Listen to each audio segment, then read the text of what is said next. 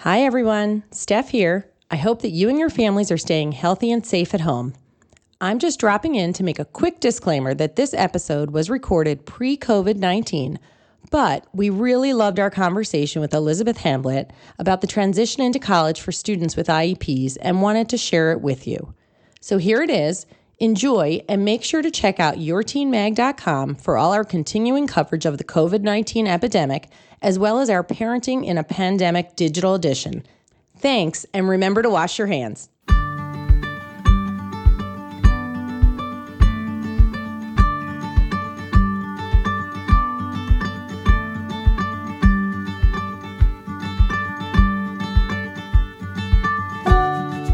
Welcome to Your Teen with Sue and Steph. I'm Sue. And I'm Steph, and we are the co founders and owners of Your Teen Media, the resource for parenting tweens and teens. And today we're talking about our children. Between us, we have seven kids who are in or gone to college. And we're going to talk a little bit about how their transitions were to that new stage of life. Our guest today is Elizabeth Hamblet, author of From High School to College Steps to Success for Students with Disabilities. Steph, what do you got to say? I guess I was thinking about their transitions to college. And I think the metaphor for that is how we load the dishwasher. So I was thinking about the fact that I think we have a little bit of role reversal in my house, which I say about a lot of things because Todd's very fastidious. I have never been accused of that. And so he has a very, um, he has, as we like to say, strong feelings about how the dishwasher should be loaded. So when he, As do I, by the way. I know it's so funny, and Dan doesn't, right? Well, I don't know how he described himself, but there's no evidence of a system. I also have no evidence of a system. And I I mean, some of the I, I do think there's lefty righty stuff because I'm a lefty and Todd's a righty. And so I think the dishes it's not that I think they should face a certain way. I'm apt to put them in there a certain way. And Todd always thinks I'm putting them in there backwards, which who cares? I guess I don't get that whole thing because I feel like at the end of it all, the dishes are clean. So who cares if the forks are playing with the spoons and the spoons are playing with the knives? well, and it's- taking them out of the dishwasher is easier when they're set up together. And are they getting clean? And by whose standard? I well, I guess the segue or the metaphor I was driving at was if I have watched two of my three kids go to college, I have watched all of my kids approach studying and homework and all of those things. And they're all different, and you have a larger sample size than I do. And there are many times where I want to say, I have wanted to say to them, one in particular, like, that seems so haphazard. Like, are you going to get the result you want? And sometimes he did, and sometimes he didn't. But I think, you know, it's like, how much do we let them discover those methods for themselves? How much do you coach? How much do you push? You know, it's, I don't know. I think, you know, while they're under our roofs, the time for them to establish those habits, or is it they go off to college and they've got to figure it out? I have mixed feelings about it because I do kind of feel like, if the dishes, to your point, if the dishes aren't getting clean, then you got to come up with a new system. or both ways are getting the dishes clean and it's just not your way. So in my That's right. house, I would say that everybody had different approaches to studying. And when they went off to college, the glory of it for me was that I didn't have a clue what they were doing. so I wasn't worried. I just, and, and the problem with my youngest going to college is there's no one else at home keeping me busy. And so I do worry about him, even though I have no more indication to worry about him than I did the others. But a full house gives you a lot of distraction that Dan and I don't have right now. Poor Jacob, every time I read a book on anything to do with college, I'm like, you're not doing that, right? He's like, oh, great. Now she's got, now I've got all the focus on me and I've left the house. Well, so you know, sometimes we can be criticized for being not involved enough, as Right. as the media is reporting about everyone being too involved. I would say that I've been accused by my kids of being not involved enough. Same. Okay, here's a question about college. This one, I can't even believe that people do this. Okay, go Care ahead. packages. Do you do those? Right. So I would say I have sent, no, I have probably sent one to each child their freshman year. So I guess I've done two if you if we're counting. I remember doing one for Zach, and boy, I hope that I'm saying this out loud that I did it for Ethan. Well, if now not, I'm gonna go feel really bad. right now. I feel like I did. No, no, no. I'm remembering. I definitely did. Yeah, no. But that's I- it. It's one it- each year. This is what I say to my kids, and they don't seem to think it's an excuse. That's not my thing I'm good at. and they're like, that is not an excuse. Okay, that is really funny. Wait, Todd has a line. Don't don't be good at something you don't want to do. Well, there you go. I've, I so I am very excellent at Todd's theory. I am not good at it, and I don't want to do it. All right. So up next is our conversation with Elizabeth Hamblet. We can't wait for you to join us.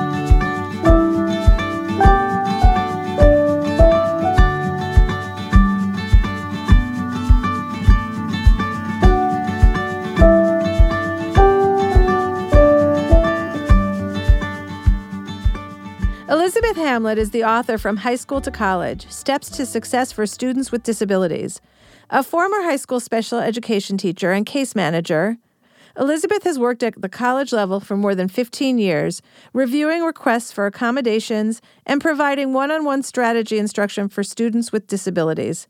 Thanks so much for being here with us, Elizabeth. Thank you for having me. I'm pleased to be here.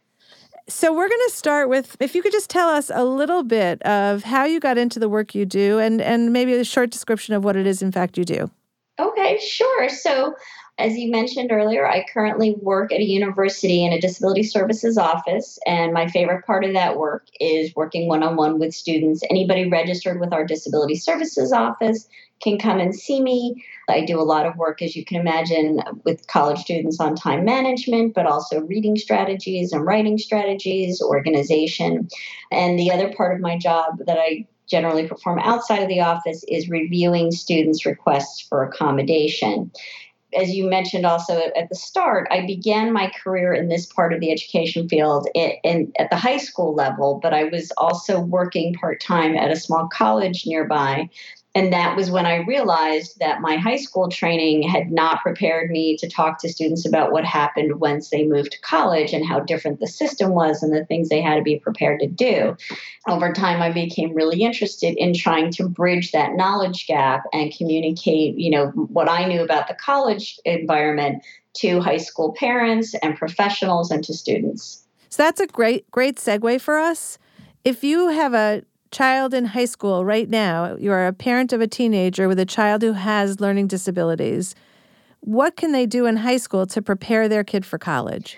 That's a good question. So I think, you know, the overall theme of anybody, you know, getting ready to leave high school is trying to prepare them for a certain level of independent functioning. Whether your kids are going to go to a traditional college environment or, you know, career and technical environment or go straight into work, we expect students and, and young adults really to be able to you know do certain things. And so the sort of everyday basics of self-care you know being able to cook something basic and and and you know use public transportation look after your money those kinds of things. But when we're specifically talking about college we really want to make sure that students have strategies to work independently on academic tasks. And so colleagues of mine who work advising students um, you know on the college search things like that often express their concern to me that some students are getting tutored after school every day just to keep their grades up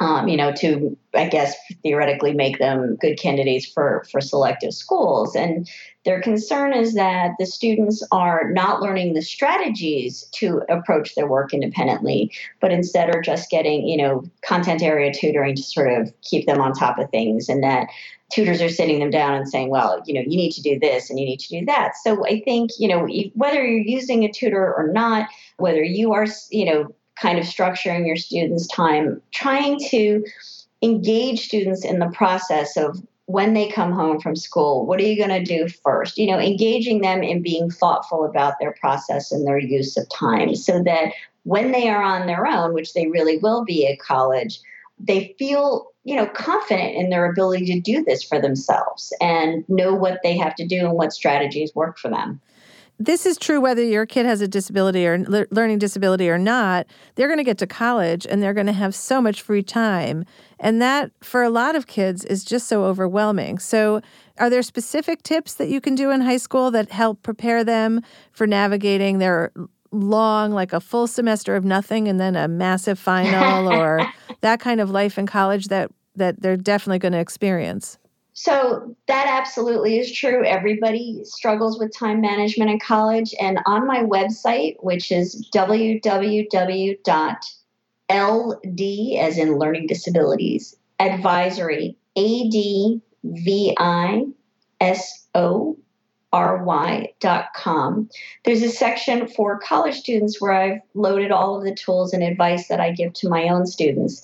And there's a time management tool which, you know, sounds fancy but is literally just a grid. Many people have their own versions of this. And what I do with students is ask them to start by minimally just putting in their their weekly obligations the things they do every week. So it's classes and meetings rehearsals or practices whatever they have in there then start to fill in what time do you really get up get dressed and get out of your room and then go eat what you know do you meet your friends for meals? And what we do is with the remaining blocks which are all blank start to schedule in consistent times every week that they're going to work on particular classes, readings, or problem sets, or whatever. Because, as you said, everybody struggles with time management. And if you're lucky enough to be at college without having to have a job, or if you're not an athlete, you know, their schedules tend to be very well structured. Then it's very hard to make good use of all of that time. And as you said, to get behind until the paper is due or the midterm is there and you haven't read, you know, the books. So I encourage them to sort of create a routine that they can follow so that they fall into that. It becomes easy. It takes away the need to constantly make decisions about their do what they're doing. Some people benefit from meeting a friend at the library and, you know, not sitting with each other talking, but maybe at the opposite ends of the table just to kind of create a sense of accountability. And is that more necessary if your kid has a diagnosis like ADHD? Or is it just universally a, a great tool to use? I think, well, it, certainly it's a tool everybody could use, but for students with ADHD who have trouble, certainly, you know, kind of staying on track when they're on their way to the library, there are things that will, you know, divert them. I suggest, for instance, if going back to the dorm after lunch is going to derail you, don't go don't go back to the dorm. Go straight to the library and have that plan. And you know, there are different ways of creating accountability. You can use pop-up reminders on your phone, you know, to sort of give yourself an outside prompt. I mean, these smartphones really can be a great tool. They're smart, aren't they? They're so smart. well, you know, we we've stopped referring to PDAs, personal digital assistants, which is what the original Blackberries were. But you know, to try to think of that phone as exactly that, the, the assistant who will prompt them to say, "Okay, now it's time to go to the library and do the sociology reading." I thought PDA was something else. Yeah, right. Exactly. I had the same thought. I think that's dating us a bit. So, Elizabeth, I love I love how you spoke about this idea of filling in the calendar, right? So the kid can see what they have and then looking at the other time. What are the other ways you can help them that we can help them get organized? What are some of the most effective things you see? So I think starting the semester organized is a really good way to go. So as I said, starting by sitting down and creating that schedule ahead of time before classes even begin, downloading all of the um, electronic readings into folders. So, you know, creating, if everything is digital and in some classes it is, it's just all PDFs creating online desk folders or if you want them you know accessible everywhere somewhere in your cloud a folder for each class. Oh that's so smart. I love that and download each reading and then rename each reading with read by whatever the date of that class is. And you know i have a tendency to probably get a little bit more micro than than some people need to. I would then create a um, folder that says done so that when I was done reading it, I move it out. And, you know, what's nice about that is then visually you can see all the readings go away mm-hmm. um, or just rename them, you know, with the word done in front. But, you know, I have in my office, and you can see it on my Twitter feed, I have the calendar for the entire semester, month by month, is up on my wall all semester. And as the days go by, we mark them off. And I do that to help give students a sense of time passing and also how long. The only thing on that calendar are some big important dates, and they are highlighted like what's the ed drop date, what's the last day to withdraw from a class, when do midterms begin? And so that way they really feel the march. They can see everything, uh, you know, all at once, see the march of time kind of behind them and the approach to these big deadlines. So yesterday I was meeting with some students and we counted it's five weeks till the last day of classes it makes time a little bit more tangible and concrete when you're looking at it like that because the days can just go by. Yeah, they sure do. And then you're then you're stuck. Then you're in that tense position where you're so stressed. So, parents who have kids with learning disabilities, you know, we hear from our end just how stressful college is loom- looming in the future. It's just how are my kids' needs going to be met? I'm here to help them out while they're living in my house. Are there any laws protecting kids who go to college with an IEP or a 504 in high school? Absolutely. So, parents may have heard from others that IDEA, which is the law that provides for an IEP, does not apply at college. And so many people already know that IEPs are not valid there. What I find is a source of confusion is Section 504. Uh, some students in high school have a 504 plan, and people will hear from others, oh, well, colleges have to follow 504, and therefore your kid should get on a 504 plan as a senior because then he can just walk into college and they have to follow it. So, without getting too bogged down in details, that's actually not the case, at least that, that the plans are valid after high school. Colleges are under subpart E of 504, high schools are under subpart D. The rules are very different, and what it essentially means is that those plans are not legally valid anymore. But before anybody listening to this starts to panic, I do want to say that there are protections at school and there are basic accommodations, but I, I like to just be clear of that nobody should have the expectation that students are you know, entitled to the same accommodations in college that they had in high school. Colleges are going to make their own assessment, uh, first of all, about who's eligible. And that won't be an issue for a lot of students, but, you know, every once in a while there may be a student who has an issue with that. And that colleges don't have to provide the same accommodations just because students had the same thing in high school. Colleges will make their own determinations as to what accommodations are appropriate for that student's disability and also you know in some cases what's appropriate to the program that they're in uh, to the college's graduation requirements and that's a whole other discussion about some some things that might not be considered reasonable at the college level. So, Elizabeth, could the reverse be true if your kid didn't have an IEP or 504 in high school, but is struggling in college? So, that's a great question let me break that into sort of two different discussions. So let me start first with because this is a question I see a lot. So students who have been homeschooled or students who have attended private schools often don't have an IEP or a 504 plan because either at home, you know, the whole program is there to accommodate them or at the private school, the school is accommodating them without writing a formal plan. So those students will not necessarily be ruled out of having accommodations because of the absence of a plan when students come to college, they're going to have to submit documentation, which is a fancy word for paperwork showing you're a person with a disability. Now, at a lot of colleges, that can take the form and they expect to see testing like the, for learning disabilities and sometimes even for ADHD. Now, there are all sorts of disabilities too students with psychological disabilities, students with medical and physical disabilities. The documentation varies from school to school the best way to find out what the school you're going to attend requires is to just look it up online. It will be there. And then to make sure that you have that. Now, to go back to your original question, if students were not identified with a learning disability before college and now are attending college, you know, I've seen from online discussions that some of my colleagues, you know, if they will do a very structured lengthy interview with that student. And if they decide, based on what the student says about their history, they might provide them some accommodations. I don't know that that's frankly all that common. But typically, students who've never before been assessed, you know, and again, learning disabilities and ADD are really my bailiwick.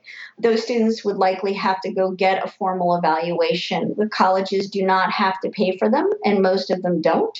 I am aware that in California, the students attending a community college can have an assessment done. I don't know if it's free. I can't remember. I apologize, or at a, at a reduced cost. But that's the only state I'm aware of where that is true. And you can't just go show up at the community college. You have to be registered there for that to happen. And what what does a typical accommodation? Are there typical accommodations? But we're talking about this language, and I have no idea. What does that look like in college? Oh, I'm so glad you asked. So, an accommodation is an important word here because accommodations are meant to accommodate a learning disability. When you look online at some college disability services sites, you'll see the word modification and the, the idea that colleges don't typically offer them. So, to, to give you an example, some very common accommodations are extra time to take tests. So, if your class gets two hours to take an exam, you might get three hours you might be able to take that test in a uh, room with fewer distractions. You know, instead of 100 kids in your introduction to sociology class, maybe you're in somebody's office with 10 other students. Permission to record your lectures, permission to use your laptop if the professor to take notes if the if the professor doesn't allow laptops, or to use a laptop to take your exams if you are a student with serious spelling and writing problems. So those are very common accommodations. Modifications, and the, and the thing that I was going to mention, are things like having to write a five page paper when everybody else has to write 10 or not having to read all of the books that your classmates have read. Those modifications are not typically provided, but accommodations are. Are there certain disabilities that you would encourage parents to look at colleges that are specialized for those actual disabilities, or can most colleges accommodate everything? So it's a very individual thing. There are two colleges in the whole country that exist just for students with learning disabilities, ADHD, and students on the spectrum. There's Beacon College in Florida, and there's Landmark College in Vermont. Those schools are not going to be the right choice for everybody.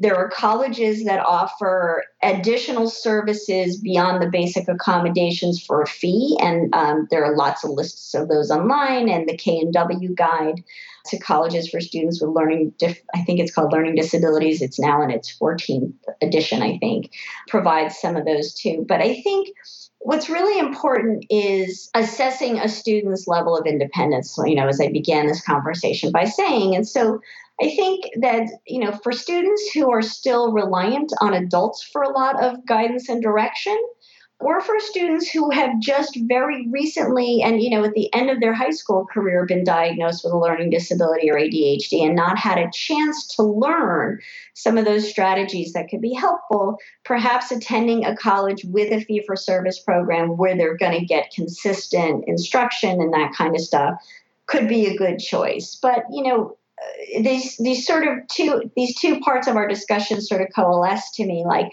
what can parents do to help? And then how do you talk about colleges? Over the high school you know your students high school career you want to keep making sure that teachers are teaching them those independent strategies.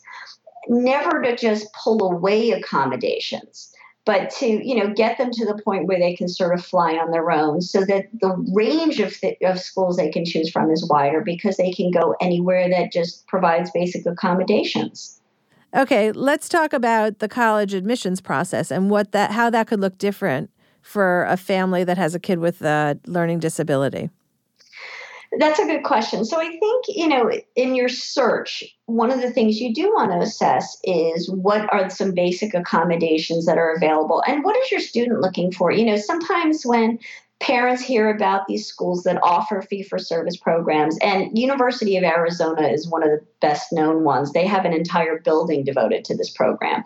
But there are other schools too like University of the Ozarks they get excited because they think, well, my kid has a learning disability or ADHD, and so he needs to go to this kind of a place. But if the student's not interested in receiving that kind of support, then you know having that available to them isn't going to make the difference and you know you don't send your kid out to the desert if what he really wants to do is you know ski and hike in the white mountains all, all winter so talking to your kids about what they're looking for and then you know doing your search based on the kind of typical things and again on my website under families and students you'll see the two things i've written about college searches one was for understood.org and then i did sort of a, a deeper dive from my own site getting a sense of what the requirements are too. And what's interesting about that is it comes back to that conversation we're having about how some of this stuff is really relevant to everybody.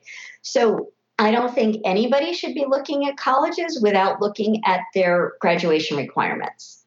So I have a son who is now in engineering school, and when we were looking at schools for him, he wasn't that interested in liberal arts colleges with an engineering program. And I think part of the appeal of engineering school for him was, oh, you don't have to take all those liberal arts courses that you might have to take if you go to a different kind of school. So when you're looking at colleges, what do they require? Because you know, first of all, you want to look at a place that doesn't push you past too much past what interests you. And then also look at the services too. If if you're on campus, see if you can take a few minutes and make an arrangement to meet with somebody at Disability Services. Again, if your kid is just somebody who's going to take uh, accommodations and, and not really want to have anything to do with the office, that might not matter.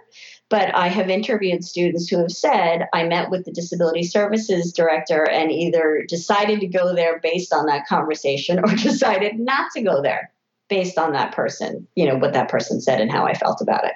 In terms of the application process, do you recommend that students share their disability in their application?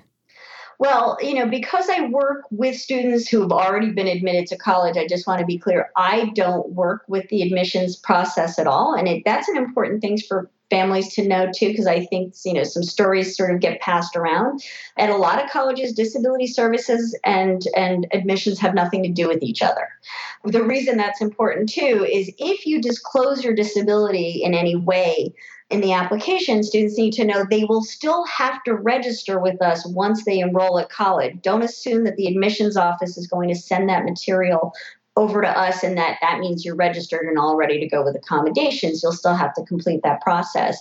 So i have interviewed admissions deans and they all had um, you know nuanced things to say about that. And i think in a lot of cases they would say, you know, if there's something you want to tell us about it, if there is a discrepancy between your scores and your grades, that could be your opportunity you know, to explain it. But how you go about that, you know, should really be based on what the student feels comfortable with.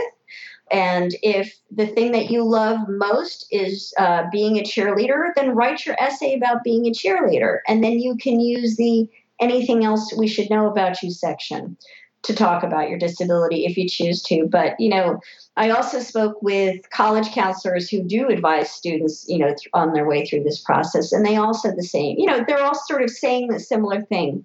But what's most important is it should be the student's decision. If a student is strongly opposed to disclosing a disability, then I don't think anybody should, you know, try to argue that. You know, students have to feel comfortable with what they're going to say about themselves. This is their choice. So, the whole process of getting our kids into college today involves parents on some level when it comes to financial aid, and p- pieces of the process inevitably involve the parents. But there's a big conversation about pulling ca- parents away from it um, mm-hmm. and not being too enmeshed in their, their kids' application process. Mm-hmm. Is that different if you have a kid with a learning disability? Like, uh, is there a different standard that we should be applying there versus? Telling parents, hey, let your kid do their own application and do their own essay and all those things? I think that's a great question. It's not one I've been asked before. I mean, I again, if if we're talking about sending kids, you know, typically away, and I realize people are going to schools nearby and they're going to commute or they're going to, you know, community colleges, and so the range of things is is quite wide. But if we're talking about, you know, transition to, I guess really any kind of school, it doesn't matter that next step again is about is about the independence and about feeling secure that you have the skills to do it. And so I you know, I think that parents have a role to play, but as always in this stuff, I think you should be a, you know, coach rather than director. And I think that, you know, if you're if your student really needs a lot of guidance on the way through this process, then that's also a good opportunity to have a conversation about what the step after high school is. Because as you have said, you know, when it comes to a lot of the functions of college, parents really aren't able to help. And they may be coaching from behind, and that, you know, that's appropriate. Everybody's on a different developmental trajectory. I'm always hesitant to say don't do this and don't do that because one of the things we do know from the research is that parent support is correlated with student success. I think that, you know, the challenge for all of us as parents of typical kids as well as those with disabilities is navigating like where is that line? So that is an excellent segue to our, our next set of questions, which has have to do with once they get to college.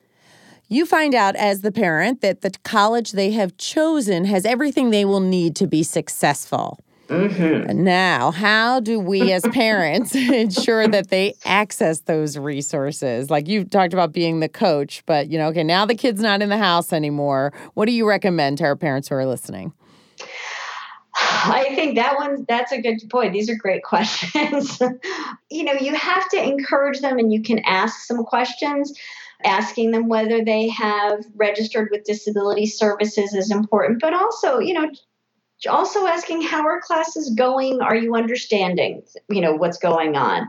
Have you checked in to see that there's a, a, tutoring center? So i think you know one way to at least introduce the idea is before they're going to college review the website with them. And at least you know if you can get their attention long enough sit down in front of the computer and click around and show them look here's a tutoring center. It's open this many hours a week. You have to make an appointment in advance look, here's the counseling center. You have to do this to get an appointment.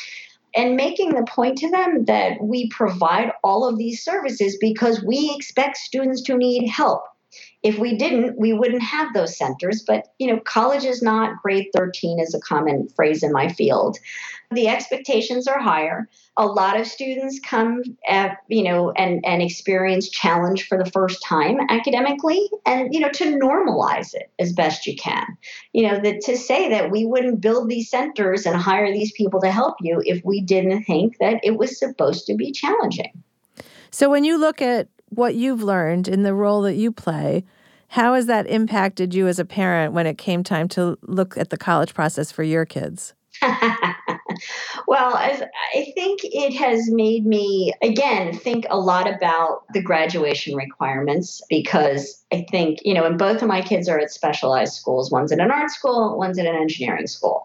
So nobody wanted to follow a mom's footsteps and read literature and write stuff. So I think, you know, really letting students' interests guide that search is really important because in the end, they're the ones who are going. And they have to have, you know, it has to have the right vibe for them. They have to, you know, not everybody can visit campuses, and I realize that, but if you can, you know, getting that vibe off of, yes, this is really, you know, where I feel like I found my people, or yeah, I like the program, but I don't know, the people here seem a little intense having it be a student driven person, I think, again, you can sit down and go through the pros and cons of schools, but ask them what they think. Don't tell them what you think because it's already a hard enough decision. If they want your opinion, they will ask for it. you know, but teenagers don't always want our opinions. And, you know, isn't that so sad?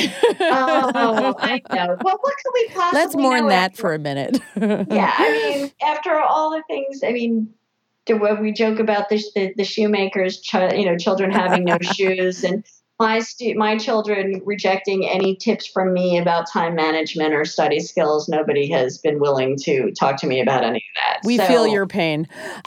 this was so helpful. So we want to give you the question that we always ask at the end of our, our podcast. What is the biggest parenting myth for parents of teens with learning disabilities? Well, I think I've probably already alluded to it a little bit. I, I look again, knowing where that line in is very challenging. But people will say, "Well, you you know, you got to give them tough love, and you got to kick them out of the nest, and you have to you know really be hard on them." And I think that again, always your your goal, and it, it doesn't have to be tough love, is to to try to get them to function independently as much as possible. Coach from behind give them directions about how to do things you know model it show them first how you do it then give them instructions as to how sh- they should do it. You know this is things like making appointments for the doctor going to get the car inspected whatever it is if you you know taking public transportation. But then having them practice those skills so that they can feel confident. But all this uh, sorry is my backwards way of saying parent support, as I said, is correlated with student success. When students feel supported, they know their parents have their back, they do well.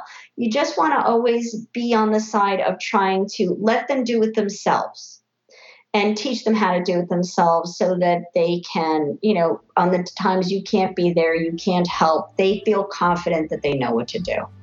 Thanks so much for being here with us. This was great advice, and thanks for the work you do. Thank you for having me. I enjoyed the opportunity. Thanks for joining us for Your Teen with Sue and Steph. If you have any topics that you want us to talk about, let us know on our Facebook page or email editor at yourteenmag.com. Also, if you want to receive our newsletter, head on over to yourteenmag.com. Your Teen with Sue and Steph is a production of Evergreen Podcasts.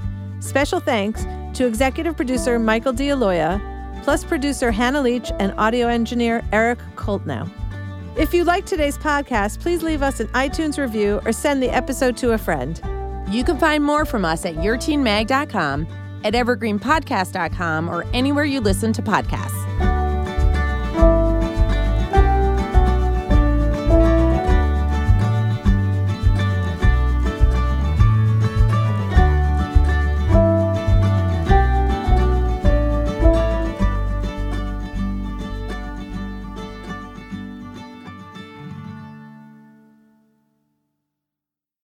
Hello, everyone. Welcome to Candy Apple Advocacy, the podcast for parents who want to advocate for their children's education. I'm Jim Mallard, and I'm here with my wife, Tabby. We've been through the trenches of raising kids in the school system and know how tough it can be, but we also know how essential it is to advocate for your child and their education. That's why we started this podcast to share our experiences and insights with other parents to help them become more effective advocates for their children. On this podcast, we'll talk about everything from general education, general school advice, the school choices you have available to you, different education styles, individualized education plans, 504s, and all those key terms that you've heard but don't know what they are. We'll talk to experts. We'll also talk to parents and hear their stories. We'll share our stories with you and give you tools you need to be a strong advocate for your child and yourself. Whether you're a new parent or have been in the game for a while, we invite you to join our community. Let's advocate together.